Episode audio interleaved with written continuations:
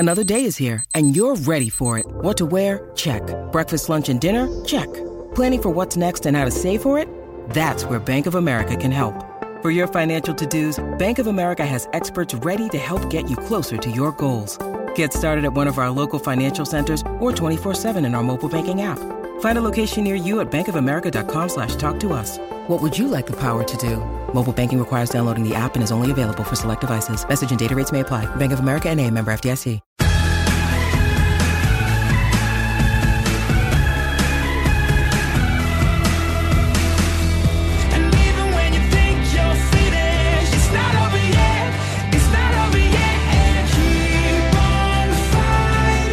Do you view success? You know, we always hear people talk about, oh, he reached the pinnacle of success, or she made it to the top, as if, I don't know, as if success is, is sort of this highest point of a journey, the very top of Mount Everest, past the Khumbu Icefall and the Hillary Step to the very peak.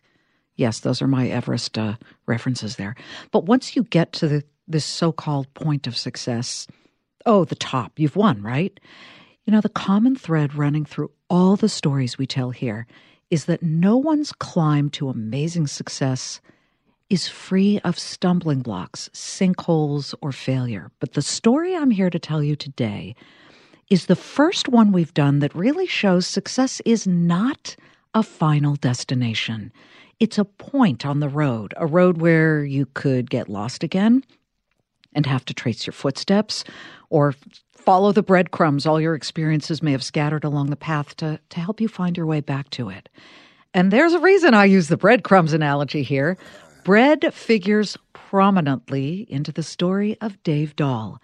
After multiple stints in prison, Dave ended up working in a tiny bakery in Oregon with his brother to create Dave's Killer Bread, which they later sold for millions of dollars. But that is far from the end of the story. We welcome Dave Dahl to Everyone Talks to Liz. Hi, Dave.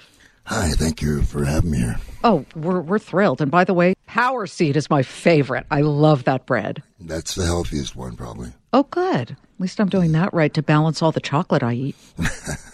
You know, I was chocolate. reading about Dave's Killer Bread. It's now sold in twenty-two thousand stores? You know, I've, I've lost track. I know that it's available on, you know, from the north to the south of the continent. It's everywhere. It's in it's in Spanish language labeling right now.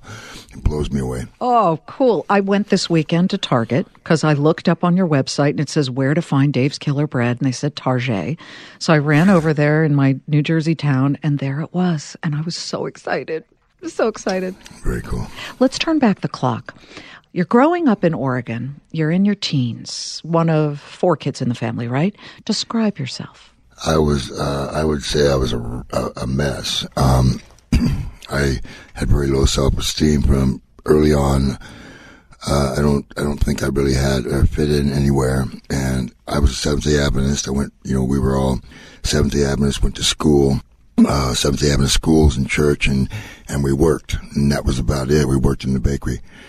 And so I didn't really have um, much of a life other than that, and didn't really see much uh, much happening in my life. What contributed to, I guess, your rebellious behavior? Was it that you maybe were raised in a relatively, I guess, rigid household where you worked, or Certainly. you were doing religion? I think all that contributed. There, there came a point in my life, and this was early. Um, I've changed a lot since then, by the way, but at that time I, I gave up on, um, what I was being taught. And I, at that point, I didn't know where else I was going to go. I just knew I couldn't do that. So I got lost and spent my teenage years rebelling, but, mm-hmm. uh, rebelling without a cause. Your folks all this time are what, toiling at their small bakery. What was their reaction when you drifted and you sort of left the family flock? Well, they, they, you know, they couldn't really relate to it. They'd never really had the doubts that I had about Christianity and things I was taught. So um, they didn't really have the answers for me, and I was sincerely looking for answers. And so we fought a lot and eventually became kind of estranged from each other. What was it about Christianity that you didn't really understand, or you broke away from, that you felt it was something that you just couldn't wrap your arms around? I thought that it was that, that somehow in my mind it got to be the point where God um, didn't seem like the God I wanted there to be. He was too mean. He was too too much like a man, too much like a, a human, you know. And yeah.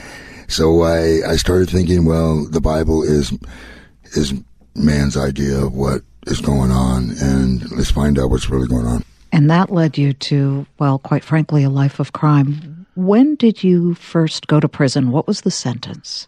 I went to prison for burglary, and I got sentenced to seven years and did nine months. That was a... What was you know, that first nine months like in prison? Because you ended up going back again and again. Yeah, I wasn't learning, you know, really quickly about anything. I... Each time I went to prison, I just tried to become a better criminal because oh. as a criminal, um, that was really my first identity that I actually saw as something I could call my own. And I wouldn't say I was good at it, but I was definitely willing to do whatever. And it was burglary. It was robbery. Did you advance? Usually criminals yeah. start to climb a ladder. Yeah, and the thing was, by the t- every every time by the time I learned and got a little bit better, I had already created a big hole for myself. Um, I, it was burglary, then it was armed robbery, then it was assault and things like that, and finally uh, drug drug dealing and th- and uh, guns and such. Well, during your time in prison, you experienced, I would imagine, many lows. Were you depressed and suicidal? I mean, uh, what was that like? I was extremely depressed uh, whenever I didn't have my drug of choice, which was methamphetamine. Meth was the thing that gave me my first, I would call it my first transformation in life, mm-hmm. where I started realizing I could actually do something about it. So depression, uh, I was able to leave the depression behind until I would get arrested and... You know, a few months into it, I was thinking about suicide, and especially the last time around. Which was a fifteen-year sentence, correct? It was actually a twenty-year sentence, um, actually one hundred eighteen months, but I did uh, eighty-four or eighty-eight months. Wow. Was was there a life-changing moment in prison during that time? And what, really what got was. you to that? Yeah. Well, I'd been depressed and suicidal for a long time. And, you know, I finally had, I, I call it the humility uh, that I discovered to ask for help. And I put in a kite. They call it a kite. It's inmate communication form. Right. They to, call that a kite, correct? Yeah. yeah. Mm-hmm. I, I put that into uh, psych services. And I asked for, you know, I said I wanted to see somebody. They called me in and gave me um, a med. I didn't tell them I was suicidal. That would have been sabotaging with the situation. But I just said I needed some help, and they gave me this med called um, Effexor. Actually, it was Paxil, eventually Effexor. That, you know, I don't know what actually added up to what, but, you know, between the meds, the humility that...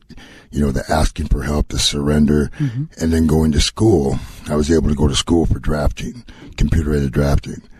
And my life just started to turn around. Ah. And once you were released, you headed, what, to your brother Glenn, who was now running the family bakery, right? Yeah. He was, was about that, eight years older than me. Moment of capitulation, like I've, I'm going to get a steady job and get my life together? Yeah, and I, I but, but the thing was, you talked about at the beginning of the show about success, and yeah. and what I, you know, what I see as success was the moment where I found the humility and the acceptance that this is who I am, and you know, I don't have to pretend to be a tough guy, a criminal, I, all that stuff. I'm I'm moving on, and um, from that point on, I was successful. I stopped hating on the cops, on my dad, on everybody. And even forgave myself. And uh, I went to school and, you know, everything was great. It was just like a spiritual experience. Did you and expect this, the family to welcome you back to the local business? Did they did they set down any terms? Well, at first I didn't want to go back because I it had been so long. And I, I thought, well, you know, I'm independent of that.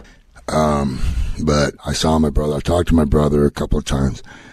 and there seemed to be a place where I could go there and use some of the newfound skills that I developed, like in drafting, which was all about design mm-hmm. and creating products. I, I realized I could go do something and make it, make a difference in my family's company. And my brother saw that that might be a possibility too. So you get there and you, you kind of became an idea guy. What brought you to start developing a new recipe for organic and non-G M O bread? Well, I had to make a mark in the company in order to, you know, to have my own piece. I, I in order to get back and be a part owner in a company that really was, I wouldn't say struggling, but they were they were just doing private label goods at the time. And uh, in order for me to to get some ownership and make something happen, I had to create something. I thought that I would just make some good stuff that people would appreciate, and I'd make a living. Um, and that was my my first idea, was to go from, you know, market to market, like Seattle, San Francisco, or whatever, and find what's selling there mm-hmm. locally by bakers and bring the idea back and replicate. Um, so that was my first idea, but I never got around to that. You just started working with recipes, right? I mean, how long did it take you to come up with the recipe? forty-three years.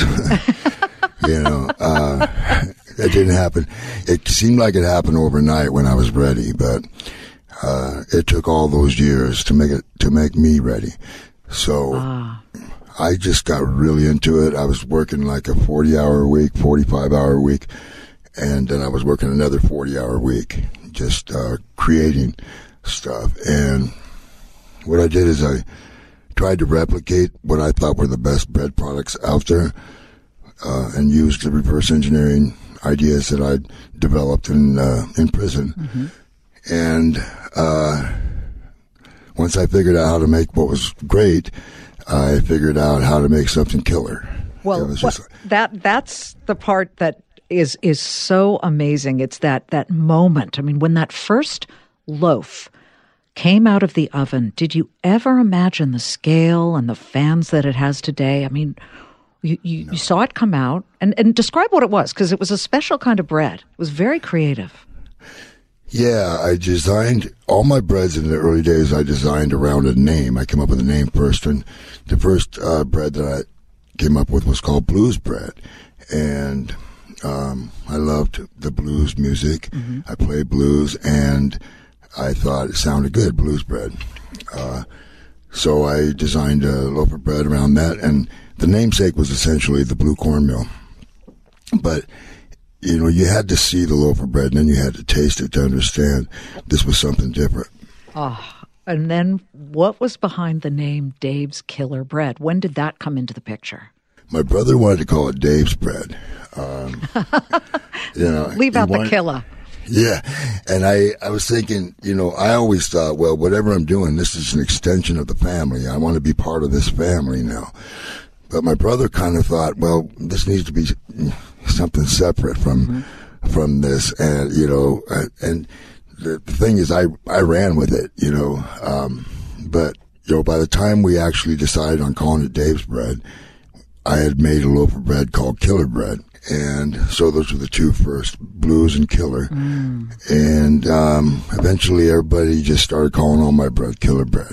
Wow, amazing, right? The word killer means amazing, at least on the West Coast where I grew yeah, up. But but it's funny because people would always, you know, they went on, somebody went on T V and called me a killer, said I killed somebody, you know. And uh, it was the best thing that ever happened, because next thing you know, they're calling me to, you know, make the story right. So I, I got all kinds of free publicity. Well, once you got the recipe right and you had the name, you made enough, what, to haul your bread to the Portland Farmers Market. And for, for those of you listening right now who don't know, the Portland Farmers Market began in a parking lot at Albers Mill, as it's called, I think back in nineteen ninety-two, with just thirteen vendors. They were selling everything from local farm fresh food, and five sites today, two hundred vendors, including farms and flower growers, bakeries, meat, seafood providers, cheesemakers, specialty foods. But that moment, were you nervous as you brought your wares to the Portland Farmers Market to start selling? I wasn't unduly nervous. I thought, wow, this is such a great opportunity. Um, it was called, they had a, a festival, I guess you would call it, called the Summer Loaf. Um, for a couple of years, they would have a, an artisan bread festival. How fortunate. How what a lucky opportunity for me, right, when I'm getting out of prison, to get into this Summer Loaf uh, festival. And I was just, my bread was an immediate hit. People, I remember a lady early on, older lady, walked up and was trying my samples. And she walked, she tried them all, and then she walked away. And I'm like, well, she kind of, she thought we were okay. She tried them all, but then she comes back with like six people. And, and it just kept on happening like this. I can't, you know, when you have a product, you just can't imagine it until you have it, a product that is like um, viral. But in the earlier days, I don't want to say the olden days, in the nineties, viral meant word of mouth. And and clearly you were watching that unfold right in front of your face. I mean, she came, tasted it, and said, I got to go get my friends. I mean, that's what I'm hearing you tell us. And this became a, a just a, a normal phenomenon that I saw on a regular basis. Yeah. So people go wild. Um, you slap the caricature of yourself on the bread. And the caricature, for those of you who haven't seen it, is a muscly guy with a mustache. You're smiling. How much did the branding of it that way help to get the bread even more attention? I think when you have a product that is, I think the product itself had to be amazing. Um, Always. And then, and then we had so much fun with the marketing and so much from the heart that I can't even say which ones were the best ideas, but you know, it was always fun, and people mm. caught up on that fun. And it was like everybody shared it. You know, when Facebook came along, it was a beautiful thing because I was out in the market all the time talking to so many people. But it got to be so big, I couldn't talk to all the people anymore. And then Facebook comes along, and there it was. I was able to scale my own self. It was it was pretty cool. Interesting. Uh, so through all of that, the demand for the bread keeps increasing. You're coming out with new flavors. You've got the two packs, everything else. With rapid growth always comes this need to ramp up hiring. Now, there was a type of employee that many companies will refuse to hire, but whom you actually welcomed, ex-cons. Talk about that and how that issue began at your company. Well, I like I would have been a hell of a jack if I wasn't willing to give other people a chance like I had been given. Um, when you think about how powerful my test, my own personal testimony was already at that point, that I was able to um, make a big difference in a company. Well, why couldn't other people do that? And I, you know, it wasn't like we were being selfless and just hiring people out of charity. We were hiring the right people for the job, and some of them happened to be felons. Well, this goes back to the whole rate of recidivism, meaning the rate at which convicted criminals keep re-offending and returning to prison. It's high mostly because nobody will give these people a job once they've served their time and they're out. How many ex-cons did you end up hiring? Well, uh, it, it ended up being between thirty and forty percent. And then wow. I think now it's still around. So in other words, we had three hundred local uh, employees when I when I quit or when I when I uh, sold mm-hmm. sold out. Um, and not that doesn't count all the people that were working in other areas, but um, one third of those were ex-felons, and I believe that they keep that number about the same. Well, I was on the Dave's website, and they profile what the company calls second chance employment, and on the site it's described as a commitment to hiring people with criminal backgrounds and treating them just like everybody else. Now, when you were running it as the family bakery with your with your brother, you guys always said, we will hire whoever can do the job. So it could be, what, a veteran, you could have a disability, you might have a felony conviction in your past, you might be a young adult with no job experience. But the whole point was, if you can do it, you can have the job, right? Yeah. And the thing is, people like that become are often very grateful and some of your hardest working and most motivated folks. Did any of them become managers? Oh, yeah. Yeah, we have some that are executives now. Oh, right. Uh, I, I've seen just one success story after another. And you know what's cool is each one of these people makes a big difference in the community because they they just bring up the level of, of hope. and just make a difference in, uh, in their families and, and beyond. Well, they did something right, because you found yourself and Dave's Killer Bread being sold in eight thousand locations around the country back then. And and you know the book, What They Don't Teach You at Harvard Business School? I guess you had to learn it as you went along. How did you guys harness and deal with, you know, as a business anchor and reporter, I'm always thinking about this, deal with challenges related to rising costs, materials, supplies, labor, production? Oh, boy. You know, each and every one of those is, is something we had to deal with, and more. A lot of a lot of it is just a lot of one of your biggest challenges and one of your biggest opportunities is employees, you know, is your, your human resources. Mm-hmm. And so we were we did pretty well with that.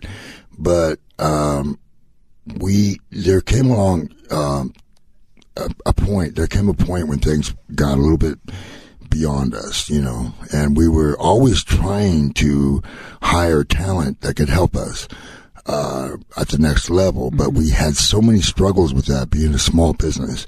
Our biggest challenges, you know, a family business. Um, our, our, I think our biggest challenges were seeing through the B S. Mm-hmm. And a lot of people did not, there weren't the right, there weren't very many people qualified in the first place to do what we needed them to do. And secondly, they were just B S artists. And so we got screwed a few times. Mm. And I'm sure that's what you have to learn as you're starting and running a business. But you did something right, because the corporate food conglomerate guys, they came a calling. Did you eye yeah. them with suspicion, or did you welcome them when they came and said, hey, l- let's make a deal? No, we, it, it, I'll tell you what, by the time, that was the second sale. The first sale, we sold to uh, half the company to Flowers Foods, which is a, not Flowers Foods, to uh, uh, Good Partners in New York, which uh, was a private equity firm. And it was, by that time, it was very important because we needed to get expertise on levels that we were not experts. So they helped us at that level. And then we, you know, a couple of years later, we had, with their help, we had grown the thing, you know, by leaps and bounds, and were able to, um, we were looking for a suitor like Flowers Foods. Oh, good. Okay, so that was twenty twelve, and you did sell to Flowers Foods, which, for those of you who have not heard of it, they own Canyon Bakehouse, Alpine Valley Bread, Nature's Own, Sunmade Breakfast Bread. Did you insist on certain things to retain the the genetics, the, the great personality of Dave's Killer Bread? We did on the first sale with with uh, with um, with the Good Partners, but with Flowers, we were we didn't really have a lot of. Um, You know, a lot, of, a lot of bargaining power. Mm-hmm.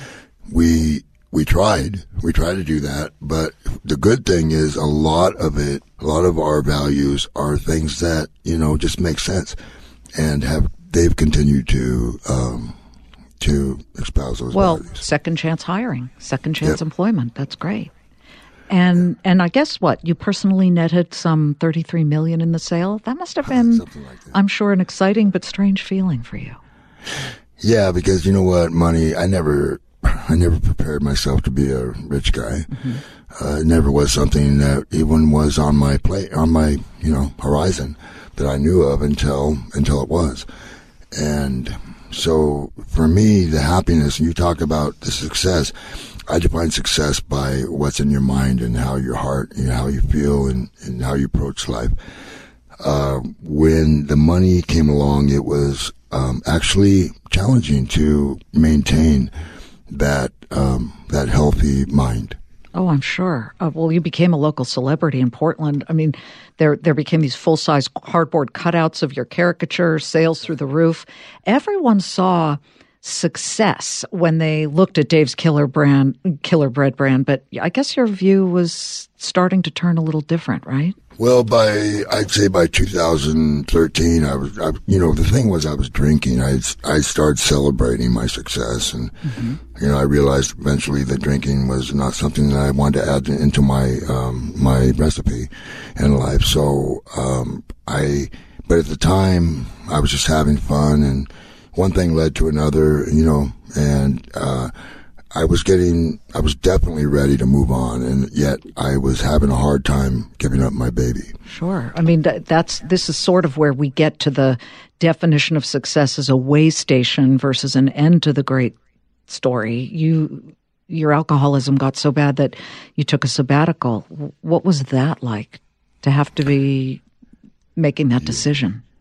Well, at first it was kind of a relief. I'm, you know, I'm going to get away from this stress. Mm-hmm.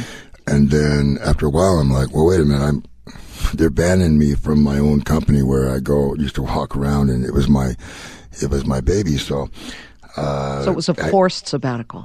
Yeah. Well, I, it was agreed, but I think I would have been forced if I hadn't agreed. And, okay. Uh, so eventually, uh, I started just feeling resentful, you know, um, because I had built this thing. Not not alone, but it was definitely, I was definitely a pretty key ingredient to building this thing, and now I'm feeling like uh, I'm being, you know, marginalized. And I, I I had to admit that, you know, I was creating the problem, but it was still difficult. Well, could you sense that you were starting to spiral downward again? No, because I, I, I hadn't become a criminal. You know, I hadn't, it's a totally different kind of thing. So it was, it was, sure. It was a different way of spiraling out of control that I didn't see coming. In November of twenty thirteen, you drove to the company building. What happened when you got there? Well, you talked about the cardboard cutouts. I saw a cardboard cutout of myself, and I go, I remember, you know, I didn't actually think these things, but I felt, uh, hey, this guy, this cardboard cutout of me is okay. They can use this, but I walk in and I'm not welcome. So I punched the cardboard cutout, and that was kind of like the beginning of a bad day. Well, uh, you had some obstacles after that. I mean, did, you got into it with police, right? Didn't they show up? Yeah, well, not well. It wasn't right right away. It kind of a lot of things happened, and then by that evening, um, I was psychotic at that point. You know, I my. anger, resentment, or whatever had fed, um, or, you know, my mind, my mental uh, state. State. And I just wasn't right. And uh, some friends tried to get mental health to come see me in Washington County, but the cops showed up instead. And mm-hmm. it was, I don't even know what happened at that point, but it got, you know, the the police reports say one thing, and you remember my another. memory says something else. Yeah. Well, I guess some of the employees at the time said that you were talking strangely and equating yourself to Jesus. And well, do you remember any of that? Myself to Jesus. I was. Uh, that's what some some people were saying, but mm-hmm. I was probably quoting Jesus uh, or quoting, you know. Okay. Uh, spiritual leaders and things, thinking I may have been on a spiritual, um, you know, sort of a trip and going somewhere. There was definitely some issues there. Sure. And, uh, but I didn't, I never saw myself as like Jesus. A year later, I guess you, some more obstacles came your way. You were still drinking, and then you had the death of a friend whom you had been drinking with. You know, at what point did you do Dave Finds His Way Again, part deux? Hmm. Well, right after the incident with, with the cops, where I, I smashed into three cop cars, I was in a psychotic um, situation. Mm-hmm. Uh, when I eventually I woke up, I read an article about myself in the local paper, and it, it just freaked me out and um, dropped me on my on my butt. I became more depressed than I'd ever been before. It was a negative article? Yeah. Okay. Uh, It was negative because, yeah, well, I'll keep it simple, but uh, it was negative, and I'm not used to seeing, I wasn't used to seeing negative press. Mm-hmm. And so it, it just shocked me.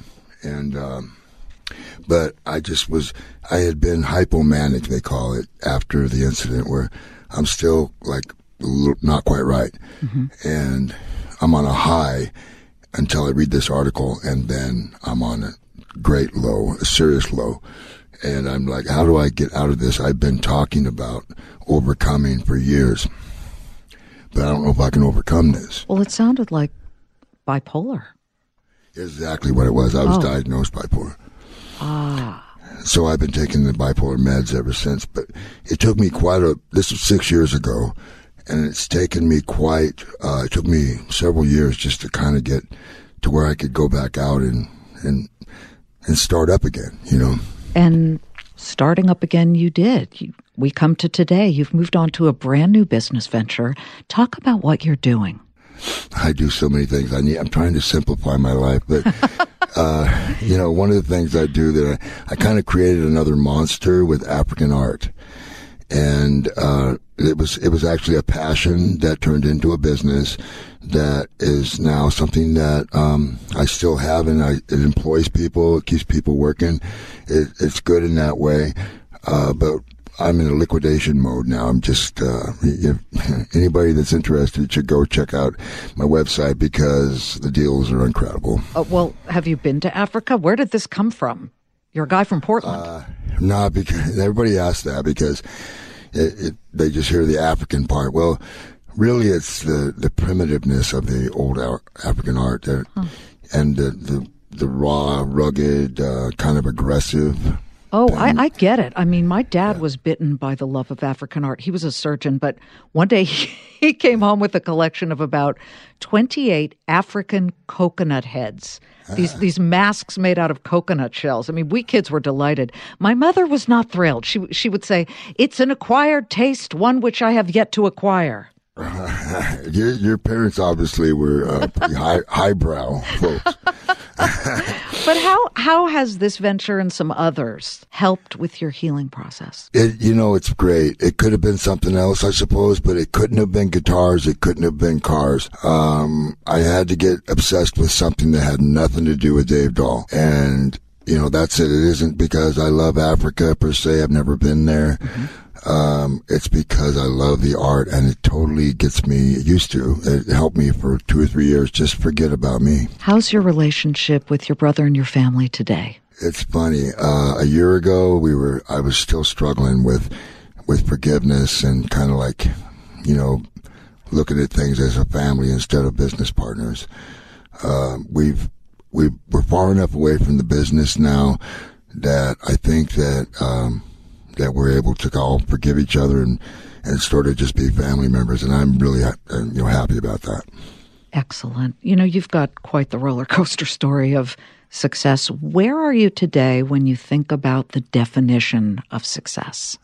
Uh, again, you know what? The definition of success, that's a great question, because when I am passionate about something, and I'm working hard on something, maybe not too hard because I need a little balance in my life.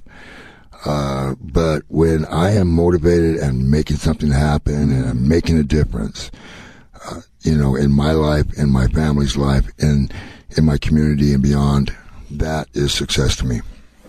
I don't know if you know, but, you know, we love food here at Everyone Talks to Liz because Uh, we love eating it, yeah, but but because more than a handful of our guests have pulled themselves out of poverty and found great wealth and success by making food and selling it. We had Anne Beiler, who grew up in Pennsylvania Amish country, and in order to support her family, she made pretzels. And and yes, she's that Anne who founded Auntie Anne's Pretzels. Hakki Akdeniz is this once homeless immigrant who now owns a fast-growing chain called Champion Pizza. Richard Ang, who founded Black Label Donuts. Uh, Dave, let me be honest. I can't cook worth Can you give me your best tip when it comes to baking? Oh, baking. Um, wow. And I'm not a cook either, but, you know, I can do anything if I know what I'm doing. Um, but baking, it takes a little bit of experience. You have to learn how certain things act, certain ingredients, how they, the properties of those ingredients. Wheat is a, a complex uh, grain. It does a lot of cool things. And if you don't know what you're doing, those cool things don't happen. Well, don't you almost have to understand chemistry to be able to be a great cook or baker? I think you have to have a basic common sense about it. Um, you have to be able to, you know, you have to get, have basic math and basic science mentality. You have to use scientific method. I use scientific method when I create um, products because I'm constantly doing, uh, you know, controls and uh, and seeing, you know, what a, what a slight difference does to it. When and, you're at home, do you still bake? No, but Uh, everybody always bugs me about it. So uh, Christmas is here, and um, the kids are like, let's do some sin dogs. And sin dogs are cinnamon, um, whole grain cinnamon pastries that, you know, are really special. But they don't make them anymore, so I'm going to make them with the kids. Oh, they sound so good. Yeah. Oh, my entire crew is nodding I'll from the, to, from the other you know side what? of the glass radio booth here, saying, "Yeah, yeah, yeah, we I'm need those." I'm going to get your address and send you one because they, they you can actually ship those across country. So I'll ship you a box. Oh, we're so happy. Okay, we're getting right on the phone with you afterward for that. Okay. Dave, we are so happy for you. Dave Dahl of Dave's Killer Bread, you know, we wish you a detour-free ride on your path to a happy and peaceful life. Thank you. I'm very blessed, and uh, it's been a real pleasure. Oh, God bless you. We're thrilled to have you. Gang, I hope you've gleaned one really important thing from this. Success is not an end point. It's just part of the journey. Thank you so much for inviting us into your world, whether you're in your car, on the train listening, plane, or, or just baking in your kitchen. We are glad to have you check in every week with Everyone Talks to Liz.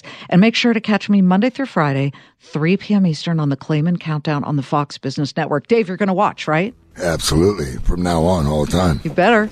I, I think you like what you learn about money. I love Fox, and oh. I, I'll be there. Well, you, you did something right on your own before us. It's great to have you. Thank you so much. All right. Thank you so much. Gang, have a great day.